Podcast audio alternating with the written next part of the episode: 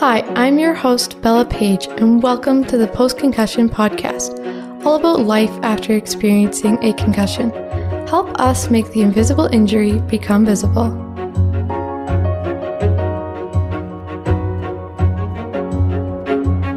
The Post Concussion Podcast is strictly an information podcast about concussions and post concussion syndrome. It does not provide nor substitute for professional medical advice, diagnosis, or treatment. Always seek the advice of your physician or another qualified health provider with any questions you may have regarding a medical condition. Never disregard professional medical advice or delay in seeking it because of something you have heard on this podcast. The opinions expressed in this podcast are simply intended to spark discussion about concussions and post concussion syndrome.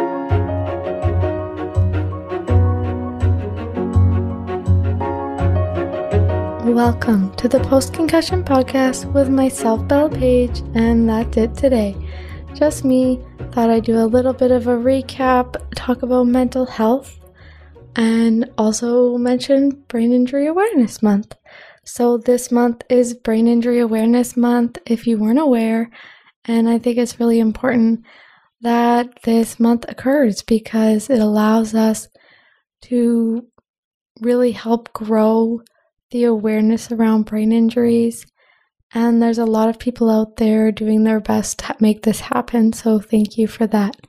Next, I just want to mention our clothing line, which has four items so far a hoodie, a crew neck, and two t shirts, plus a bunch of stickers. And the black t shirt is our awareness t shirt, which says helping the invisible injury become visible on the back. So make sure you check that out as well as our Buy Me a Coffee, which will be in the description of this episode as well as in our show notes. And there's a link on the website.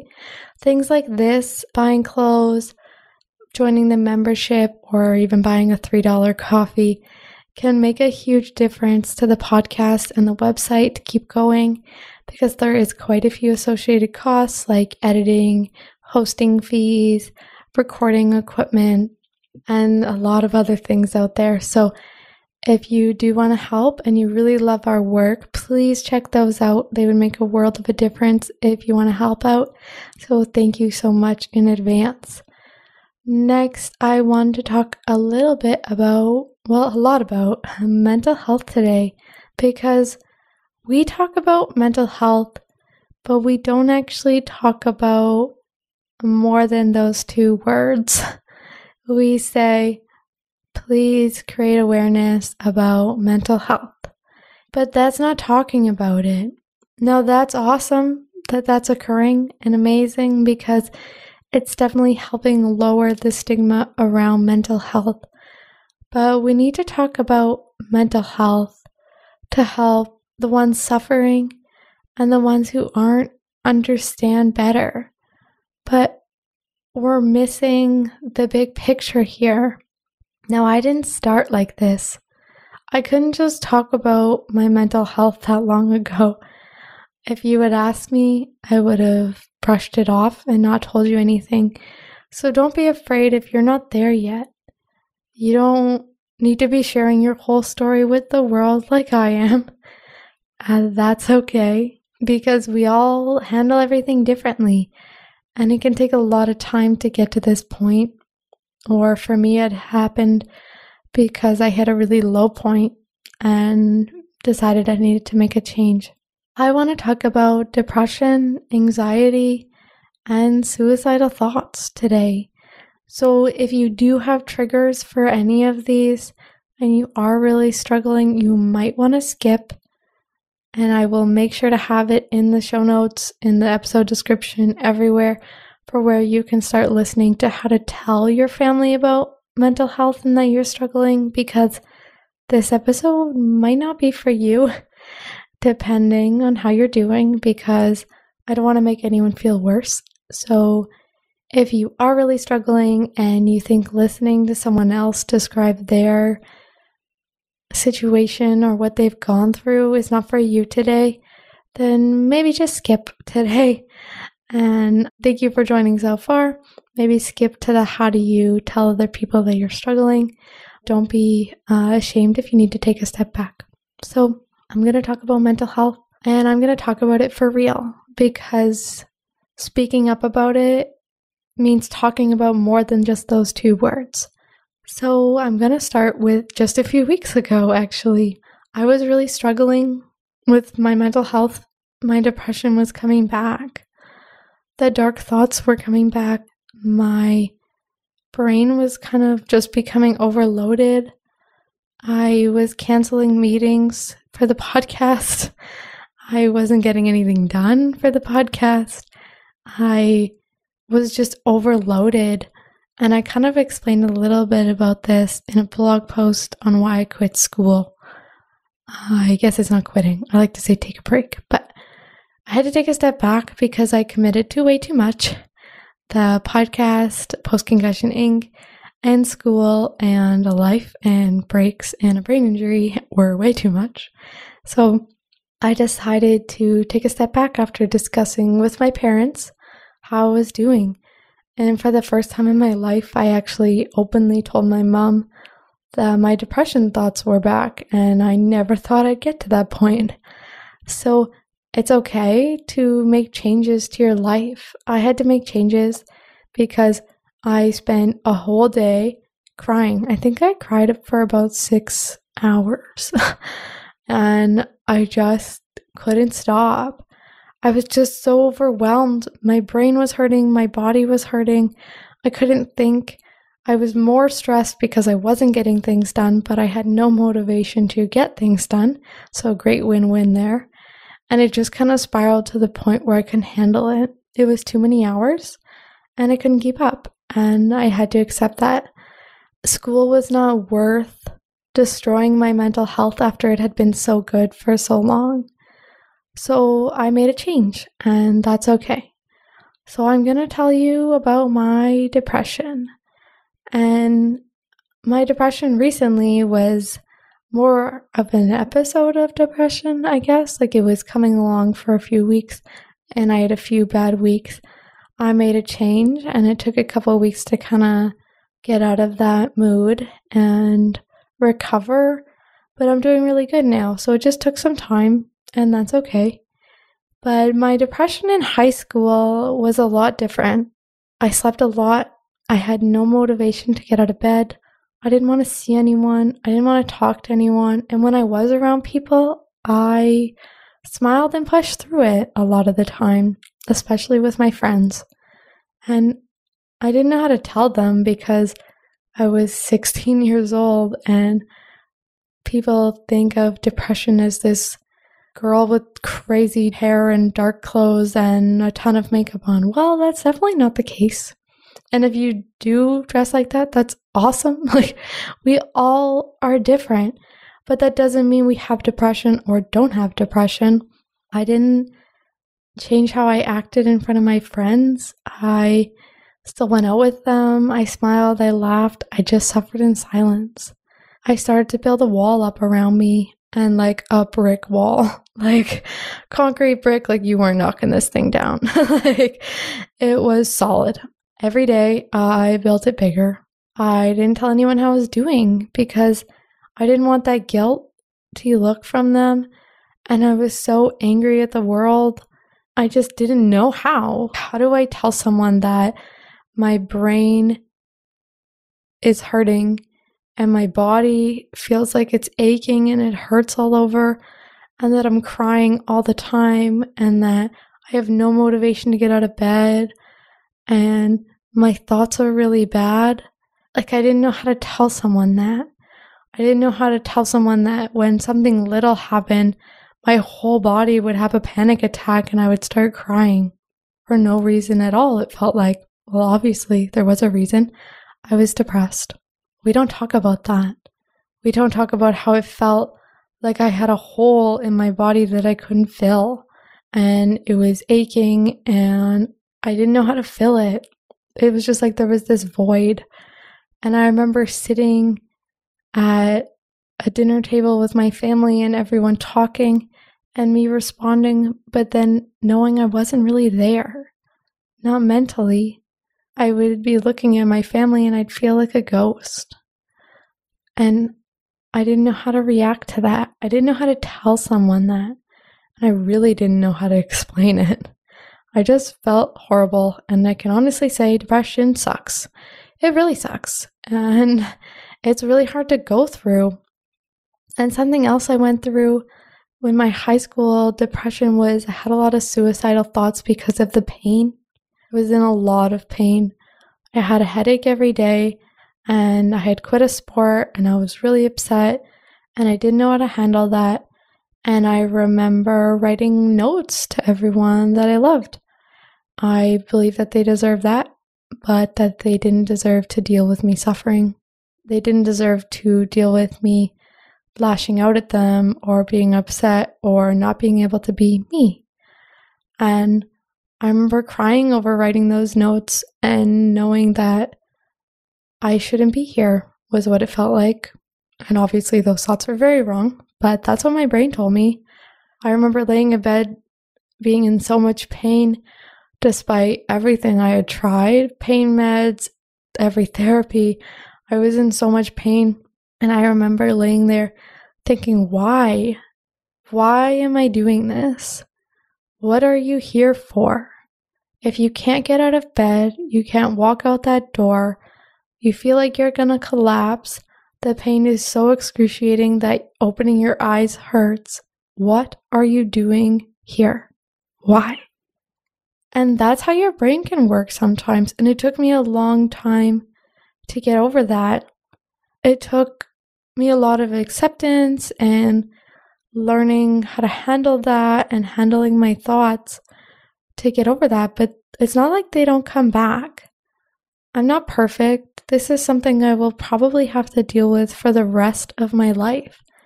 And that's okay because I'm getting better at it, I guess. But it doesn't mean it doesn't suck. Something that was different was in university. I didn't even realize how much I was struggling, actually.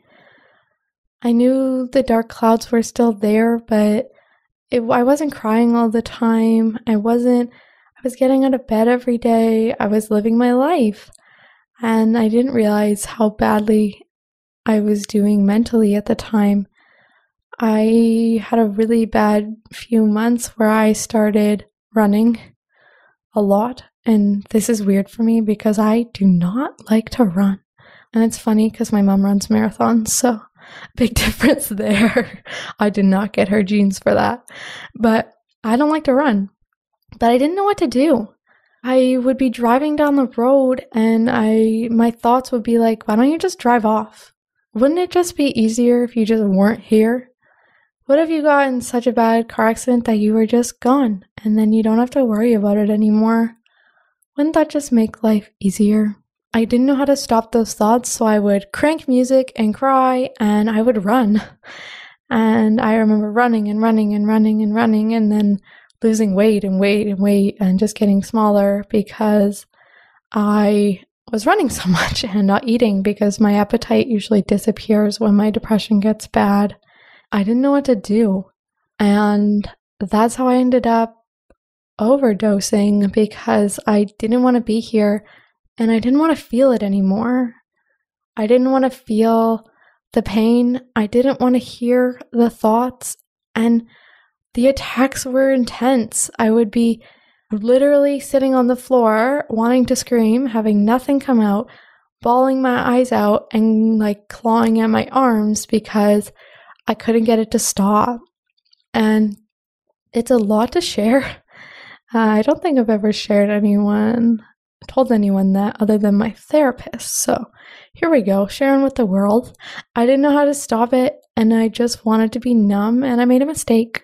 And that mistake ended up saving my life, so it's kind of a little bit complicated. But I still remember laying in that hospital bed and my siblings coming in, and they were so upset. And some of them were mad at me, some of them were really sad, and they all handled it really differently. And that's when I saw how much pain I could cause by not talking about this because I thought the opposite for the longest time that if I told them I was depressed, that if I told them I was having suicidal thoughts, that would hurt them. But I didn't realize that telling them would have allowed them to help me, which is what happened that day is all of a sudden they all stepped up and made a big difference in my life. And I remember being really angry uh, for a few weeks after because I wasn't allowed to go anywhere. it was like house arrest or like babysitter watch. My mom wouldn't let me be alone. So I, because I chose not to stay at the hospital, so I would like get dropped off at my brother's house. and then I would get dropped off at my sister's house and I wasn't allowed to drive and I wasn't allowed to do anything and I had to be brought to the barn and brought to therapy and I remember being really mad that they had done that but it was for me. They were doing it to help me. They were afraid for me. And they were right. My brain kind of was like a little numb for a few weeks after. And I really needed that and they saved my life so it's really important to reach out to those around you because those thoughts are horrible. And there is tools that you can use to make them go away. There is tools and antidepressants out there to help you get out of bed. There's mindsets. There's lots that you can do to get better. You can't do it alone. Like you just honestly you can't. And you might think you can, and I thought I could. And I learned from that because we're not supposed to do things alone. That's not how the world's set up, and that's not how our brains are designed. So don't do it alone. Talk to someone. But how do you? How do you talk to someone about having a void in your body that hurts so much, or that you're really angry, or that you want to cry all the time, or that you don't want to be here? How do you talk about that?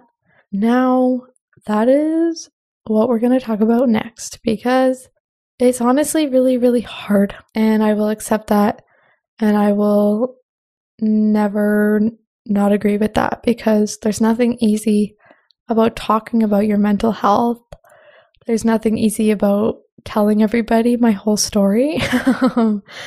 and it's just it's difficult. So I'm going to start with number one send them this podcast because maybe just hearing a little bit about how someone else's depression feels and what those suicidal thoughts can be like and the anxiety, panic attacks are like, maybe that's enough to give them a really big sign that they need to watch out for you, maybe help you find help maybe be that person that you need to reach out to. And that's a great step.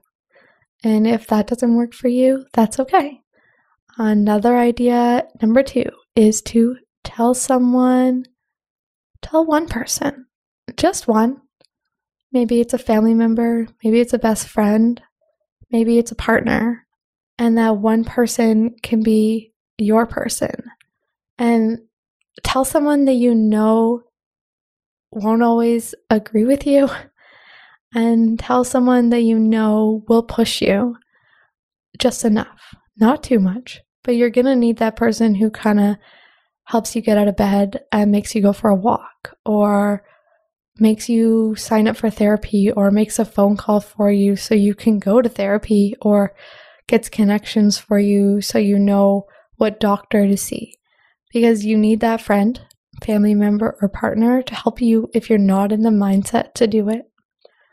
Another idea, number three, which I kind of think is a very difficult idea, something that I wouldn't have been able to do, is sit them down in a group. If there's your siblings you want to tell, or your kids, or your husband, then sit them down and have a conversation about your mental health and that you're struggling and this is your first step to getting better. And if you can do that, go you. Like, I want to clap for you because that's awesome. Another idea, number four, is to tell one person and have that person tell everyone else. Because if you're like my family, what I did a few weeks ago was I told my mom how I was doing, and I guarantee you that she told my siblings because I didn't tell her to not tell anyone.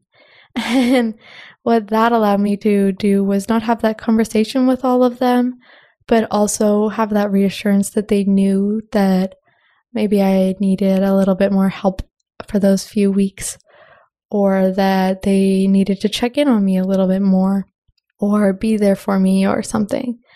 And that is a great way to do it because then you have to prepare yourself for one conversation, not multiple. And then it just kind of eases the situation a little bit more. There's a lot more ways to tell your family, but that's a great way. Another thing I like to say is there is support groups out there, there's hotlines, there is therapy, there is doctors, there is people. There are people out there to help you who are not your family and friends. So make sure you realize that I'm here. You can message me at any time, send an email. There's a chat box on the website. I answer it usually as quick as I can. And I'm here to talk, and so are a lot of other people. So don't feel like you're completely alone because you're not. And make sure you reach out. Doing this alone is not okay and that wall has to come down somehow. So make sure you reach out. And I would just like to thank you for listening to my mental health episode because it's a very hard subject to talk about. And I think we need to talk about the reality of it more because the two words mental health aren't going to help anybody, despite what the media might think. And I think it's really important that you're all here. So thank you so much for listening. And if you really do love it, make sure you check out the Ko-fi page because it's not actually buying coffee. so thank you so much for listening to the post concussion podcast today. And be sure to reach out if you ever need to talk. Has your life been affected by concussions? Join our podcast by getting in touch. Thank you so much for listening to the Post Concussion Podcast and be sure to help us educate the world about the reality of concussions by giving us a share. And to learn more, don't forget to subscribe.